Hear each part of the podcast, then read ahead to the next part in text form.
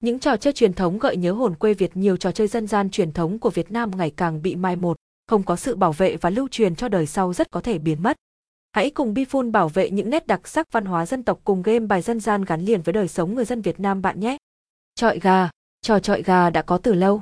Ngay trong hịch tướng sĩ, Hưng Đạo Vương đã có đề cập cựa gà chắc không đâm thủng áo giáp giặc để gian tướng sĩ ham mê thú vui mà quên nghĩa vụ quốc gia. Trò chọi gà thu hút đông đảo sự quan tâm của người xem, các miếng đánh của gà thu hút sự tò mò đoán định của khán giả. Để chọi gà lại phải biết nuôi gà chọi, biết trông tướng gà đầu công, mình cốc, cảnh vò chai đùi dài, ngắn quản chẳng thua ai. Bài tam cúc, đánh bài tam cúc là cách nói chạy của đánh bài tam quốc, là loại bài hình chữ nhật gồm 32 quân chia đều hai bên có tướng, sĩ, tượng, xe, pháo, mã và tốt. Chơi bài tam cúc có thể chơi từ hai người đến bốn người. Thú chơi tam cúc có từ lâu ở nước ta và được những người phong lưu ưa chuộng. Đi cà kheo, đi cà kheo đòi hỏi sự khéo léo. Cà kheo được làm từ hai đoạn tre đực hoặc gỗ cứng có đóng then ngang để làm điểm tì vào nách, phía chân kheo có đóng chốt để đặt chân. Đi cà kheo phải giữ thăng bằng tốt để không bị ngã. Trò chơi này thường diễn ra trong các dịp lễ hội hoặc có thể tiến hành thi chạy cà kheo xem ai nhanh hơn, đấu cà kheo xem ai ngã trước. Kéo co, chơi kéo co là trò chơi tập thể và không phân biệt độ tuổi. Trò này chơi tập thể, đòi hỏi sự phối hợp đồng bộ cũng như có sức khỏe dẻo dai. Dụng cụ chơi là sợi dây thừng bền chắc, ở giữa buộc mảnh vải đánh dấu.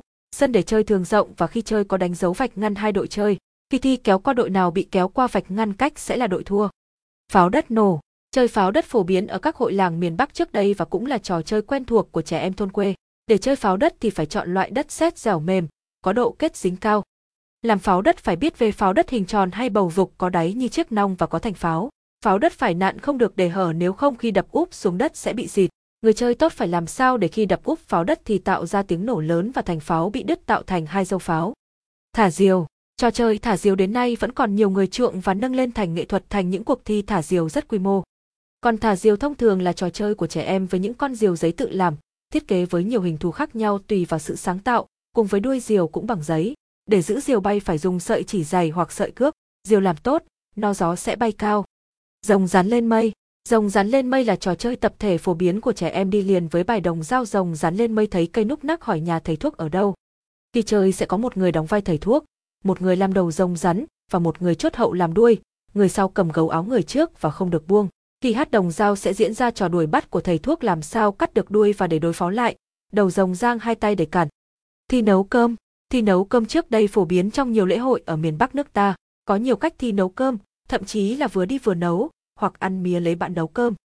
Thông thường thi nấu cơm là thi tập thể với mỗi đội từ hai người trở lên để phân việc phối hợp với nhau sao cho nhịp nhàng, đồng bộ từ việc gánh nồi cơm thi, giữ lửa, làm sao cho cơm chín ngon, các trò chơi dân gian truyền thống khắp ba miền rất phong phú và những miêu tả ở trên chỉ là một vài dẫn chứng nhỏ.